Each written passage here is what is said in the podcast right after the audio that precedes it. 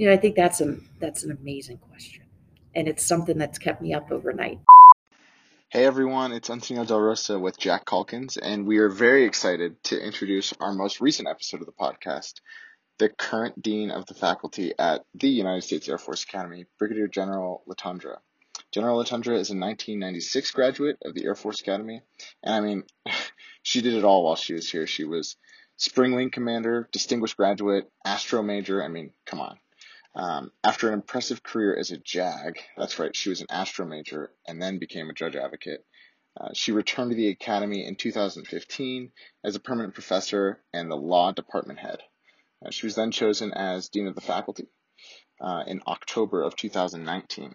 And for everyone's essay, previous deans have been beloved by cadets, and General Letendre is no exception. So without further ado, I hope you enjoy our conversation with the dean.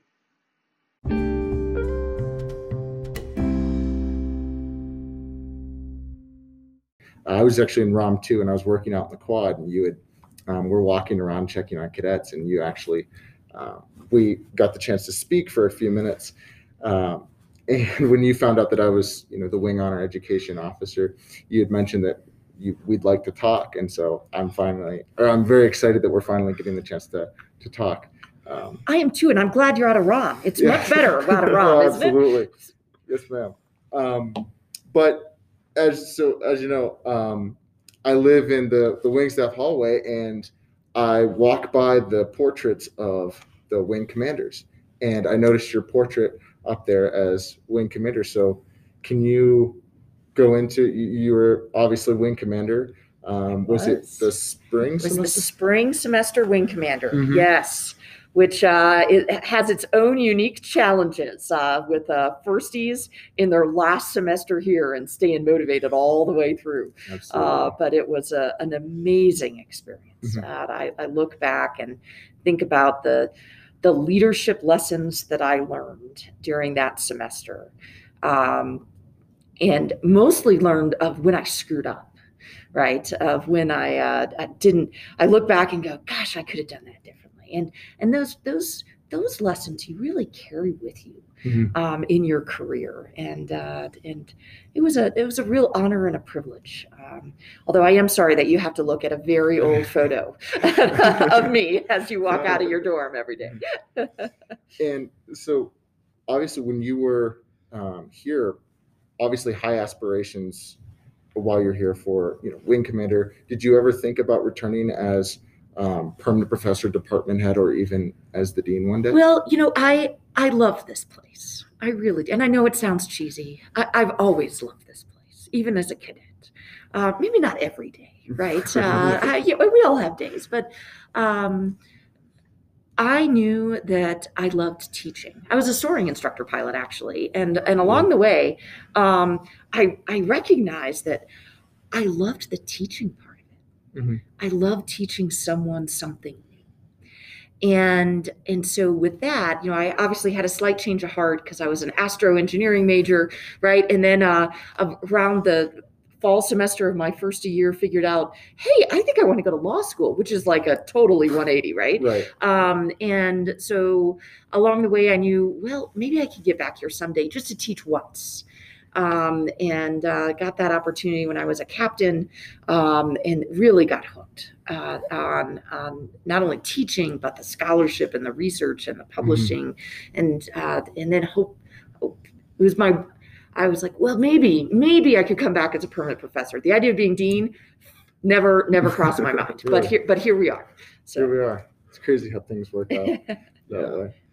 So, as you were a cadet and then changing to now being the dean, how has your perspectives changed since since you were here the first time, second time? The third time? Is this the fourth time? No, this is the third time. This is the so, third time? Uh, so my uh, permanent professor into dean kind of uh, has just uh, continued. So, but I have a, a, a little unknown, uh, a scary fact. I've spent more time in this building. We're sitting in Fairchild right home, right, yeah. than anywhere else in my entire life. So wow. how's that for, uh, you know, how many people can say that, right? Uh, um, I guess my g- great question about um, how my perspective has changed. Um, I guess I've grown in appreciation about what the honor code means.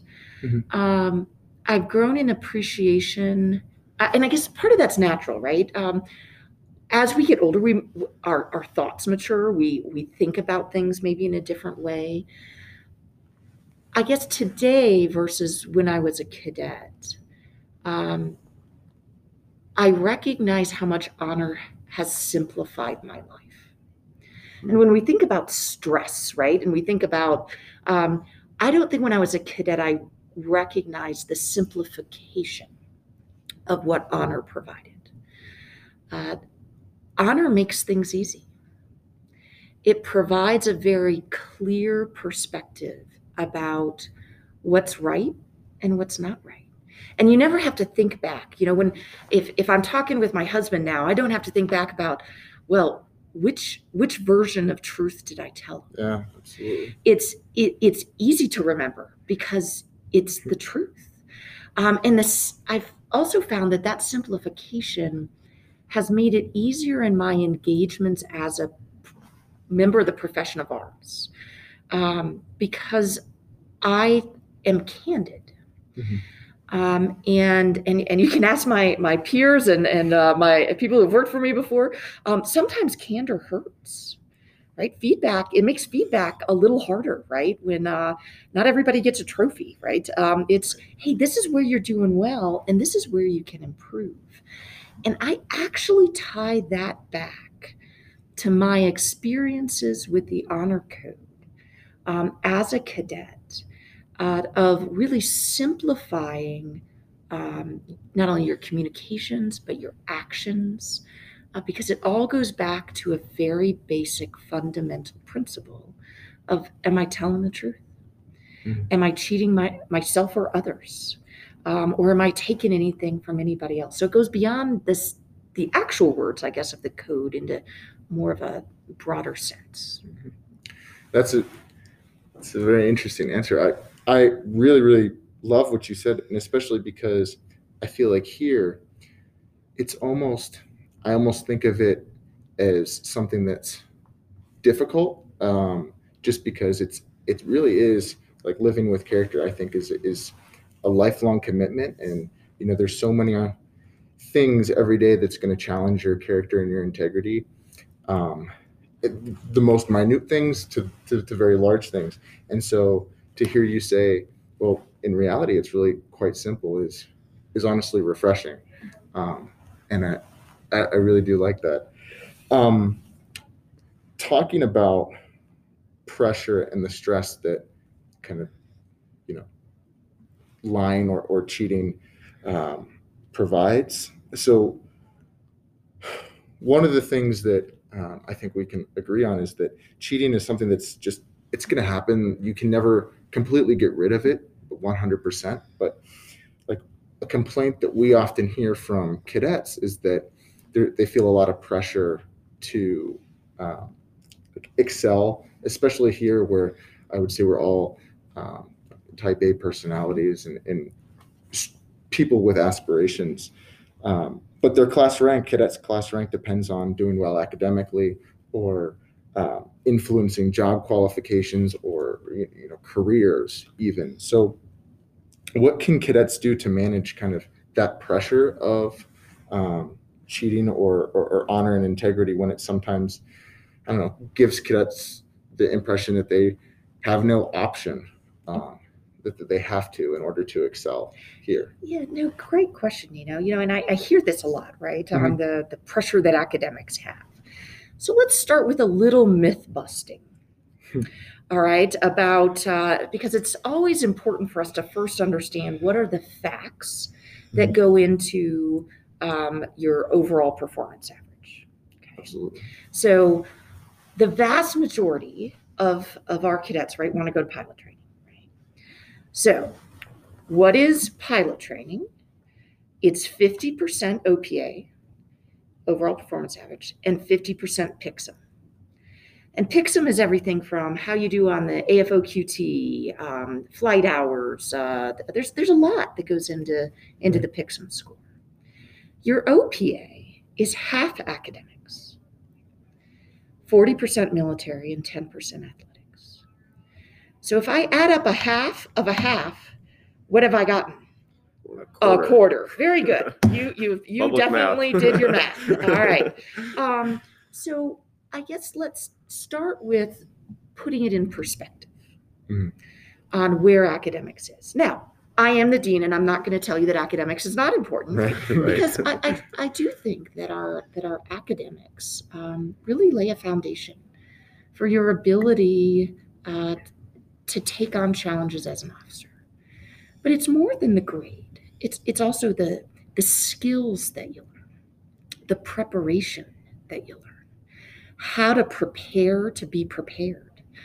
Um, and so the the other aspect that I would say when, when we start feeling that pressure of academics, I would like to shift the narrative maybe a little bit mm-hmm. on thinking about this opportunity to engage in this curriculum. What it's doing is providing opportunities um, to learn those basic skill sets of being ready. Being ready for the day, being ready for your duties. And that's a skill set that's going to last you throughout a career, whether that's a career in the military or outside. Mm-hmm. And what, so then how do I layer on honor? Well, honor is about honorable living, right? So let's take it out of just the cheating environment, right? right? But honorable living is about, am I, have I done what I was supposed to have done to be ready for my, what's being expected of me? And I will tell you that sometimes we're not. Uh, there is more than one occasion, probably every week, right? Um, that I that I arrive at something and go, uh-oh, I'm not as prepared as I was supposed to have been mm-hmm. for, for this particular thing. And, and then that's when I get to be open about where I am, right? So you all came in this morning, right? Sure. Um, and uh, and I said, hey guys, can I have a couple more minutes to prep for this? Mm-hmm.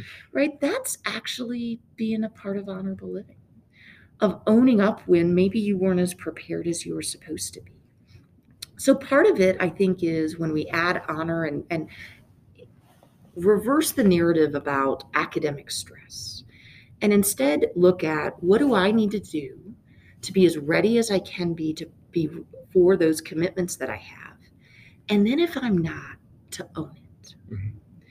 And so to me, the idea that I cheat in order to excel at academics is a little antithetical to what we're supposed to be doing here. Right. Because either I need to be as prepared as I can, and then when we know, because it will happen.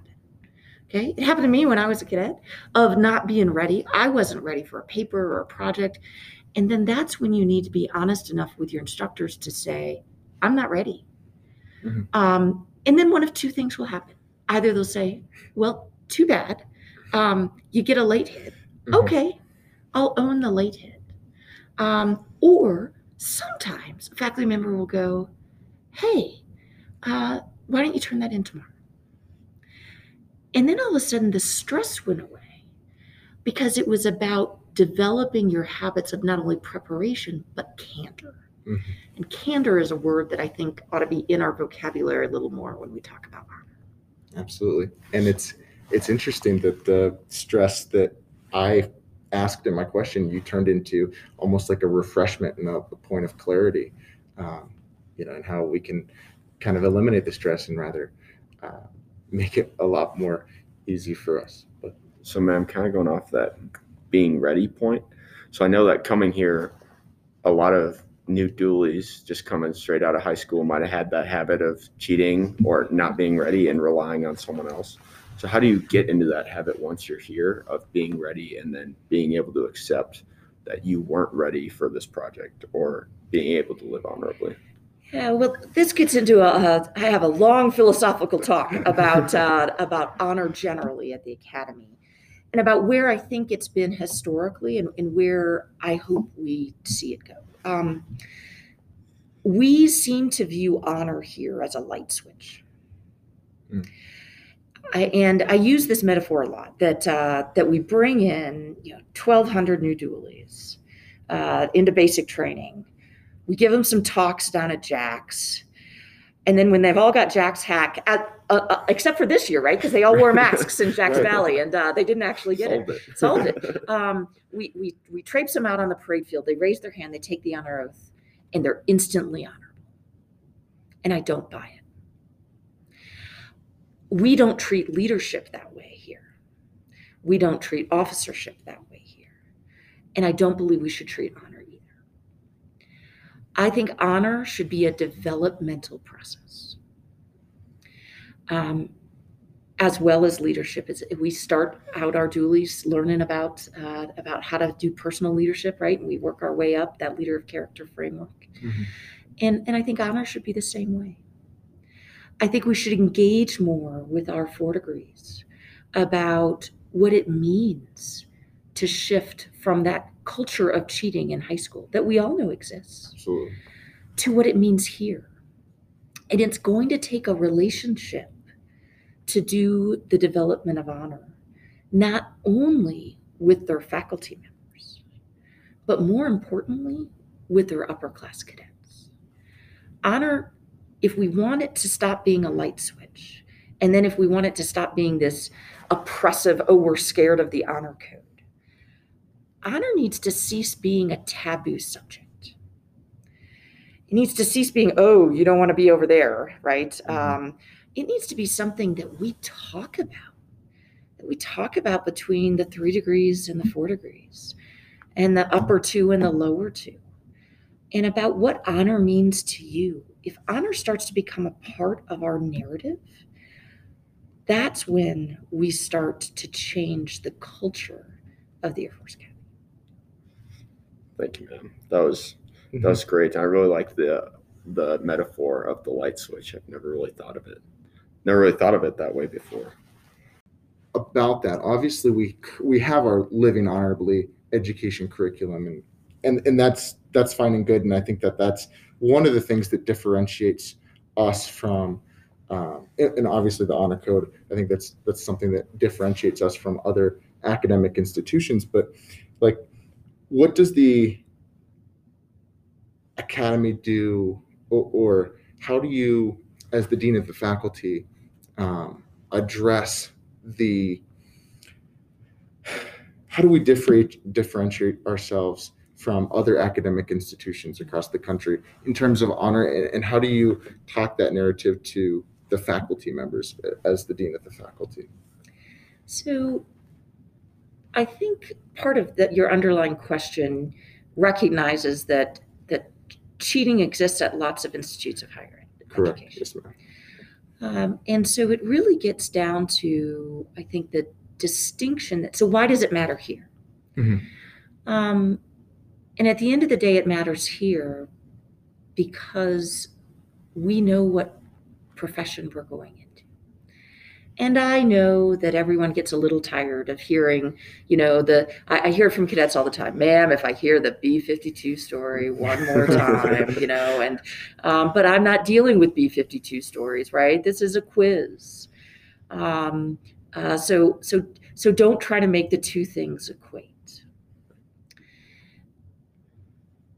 I guess my thoughts on that are that the reason that it matters here, it's because it's habits, and and our habits on the little things uh, produce officers who have the the character and the moral fortitude to do the right things when it's hard.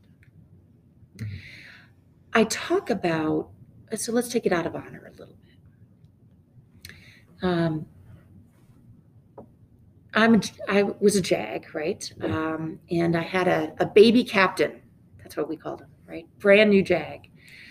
Watch me stand up to a wing commander and to say, sir, I don't think that's the right path. Let's think about this in a slightly different way. The captain said, oh, man, I can't wait till I'm a lieutenant colonel and I can figure out how to tell a colonel or a general officer, you know, when they're out to lunch. Mm-hmm. You can't wait.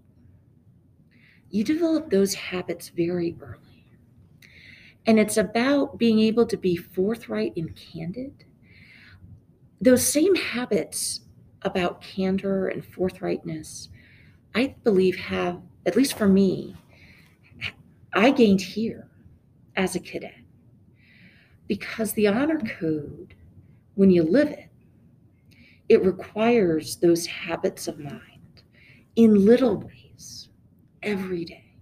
Mm-hmm.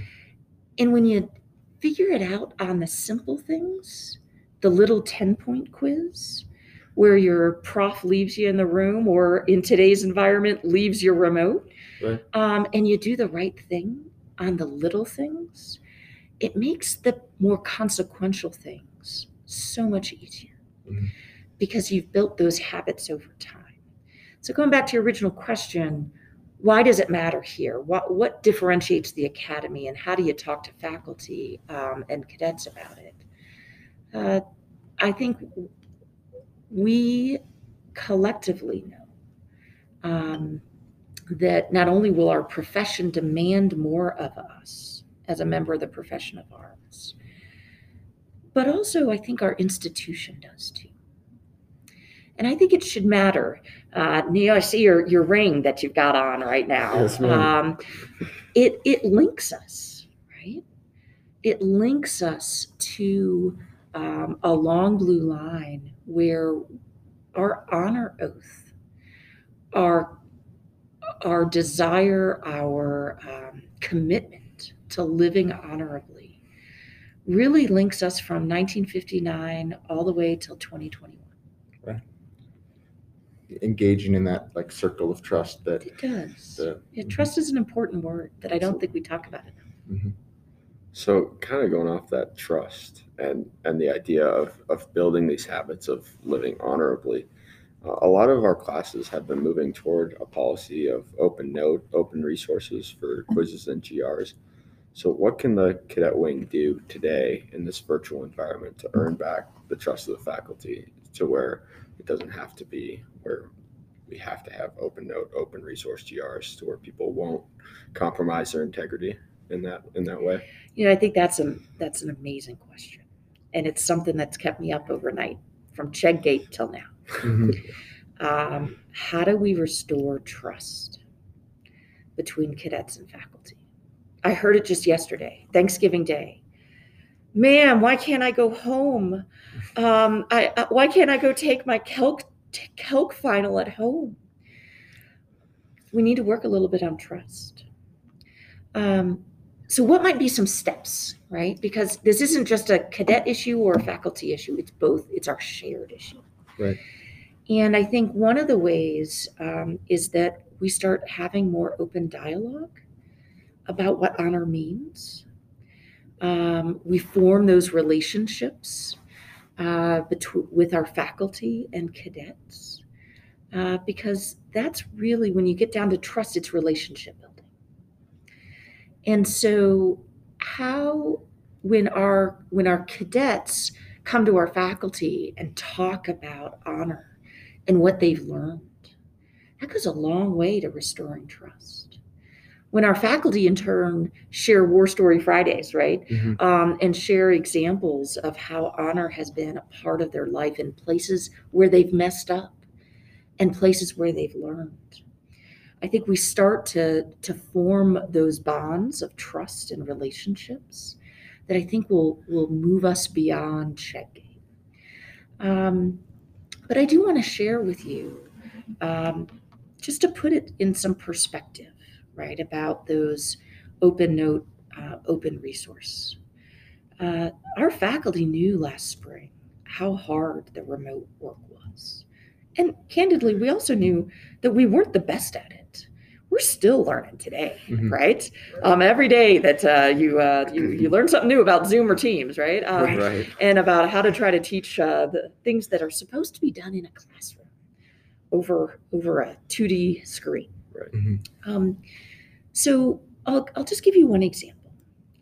We had, uh, in the history of physics, we had never had an open note physics one ten exam. And our faculty redid the entire physics exam just to be able to make it open note. Mm-hmm. They made it so it wasn't Googleable, right? And they told everybody in Physics one ten, pull out your notes. Use whatever class resources you have. We know this is hard. We trust you to do the right thing.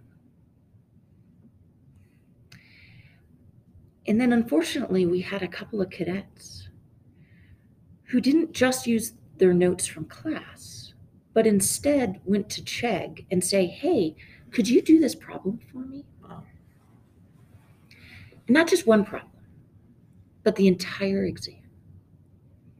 They posted it out there, had experts in physics answer the questions, and then they posted the answers so that anybody else could then use it on what was a brand new file designed to enable cadets to live honorably and take this to reduce stress, right? That breaks a lot of trust. And so when I say that I worry, and I had some sleepless nights, mm-hmm. um, I hope we can engage over the rest of this year. And I've challenged my faculty. We had two priorities for this year. One was honor. Mm-hmm. One was how do we reestablish a culture of honor and reestablish those bonds of trust? I think we still have a little ways to go, but I think the first step is really to recognize how shattered those bonds were by some of the actions in the spring. And then to figure out, so how do we both together, working together to form those relationships between the cadets and faculty, start to reestablish those bonds of trust so that we can get there. Man, that's a great answer. And kind of going off that with the open note, open resource G Rs, it may seem that we're almost teaching integrity by force because you can't do anything else. I mean, they proved it wrong in Cheggate that you can, but I mean, it's a lot more difficult for someone to cheat this way if it's open note, open resource. So what is the balance be- between that trust and teaching integrity? And yeah. How do we get there? So I think um, if we go back to that light switch versus developmental path mm-hmm. example, what I, what I would hope is that, um, we think about it as a, a, how do we expand the guardrails? So probably in, in my ideal world, right, when we've got a brand new fourth class cadet um, who's learning about honor, maybe the guardrails are a little tighter. And then over time, we expand the guardrails. I'll give you a, a, a better metaphor. Do you remember when your parents taught you to drive? Yeah. Yes, ma'am. Where did you start? Did you did they drop you off in New York City, Times Square, and, and hand you the keys and say, have fun? No, ma'am. No, ma'am. I'm going to take a guess. You learned in either your high school parking lot or somewhere in a very quiet, open space with not any other moving vehicles. Yes, ma'am. Sounds that, is that right. Fair? That's very uh, fair. I know this because uh, I have a fourteen-year-old who's about to get his permit. Uh-oh. And guess where I'm going to start him? Air Academy High School parking lot. Don't go drive over the next couple of weeks, right. right? Because uh, that's where out. I'm going to start. So I think if we s- approach honor in that same way, right? We start off maybe in a place where you don't hurt yourself as much if you if you err. And then over time, those guardrails, that trust starts to expand. And all of a sudden, I throw the keys at you and, and you're uh, in uh, in D C traffic on the Beltway, and I don't even blink, right? Um, where I hope we get to by the time you're a committed cadet mm-hmm. um, is that uh, a faculty member can walk in to two degrees and firsties and say, here you go, finish it up, drop it off in my office when you're done. Um, it's closed note, closed book, or it's whatever resources. And a faculty member doesn't even think twice. That's that developmental path that I would encourage us to get to. Mm-hmm. So would that look like starting four degrees with maybe an open note, open resource policy and moving more towards... Pot- potentially, or maybe more proctored, okay. right? Um, that whether it's open note or closed note, I think really depends more on what's the, the pedagogy and what are we trying to, to, to gain out of a particular exam. Um, but maybe we have more oversight, right? Um, I'm expecting, you know, your documentation statements to be, you know, a little bit more robust, right? Mm-hmm. Um, and uh, and that we pay more attention to what those look like, um, and that we in, uh, learn those habits of what's the difference between quoting and paraphrasing mm-hmm. and attributing, um, and we pay a lot of attention very early, um, and and give a lot of feedback. Um, and so I think it's less of a difference between the open note versus closed and more of a difference between how intentional we're being um, uh, about uh, kind of monitoring feedback, proctoring, and that then probably changes over time.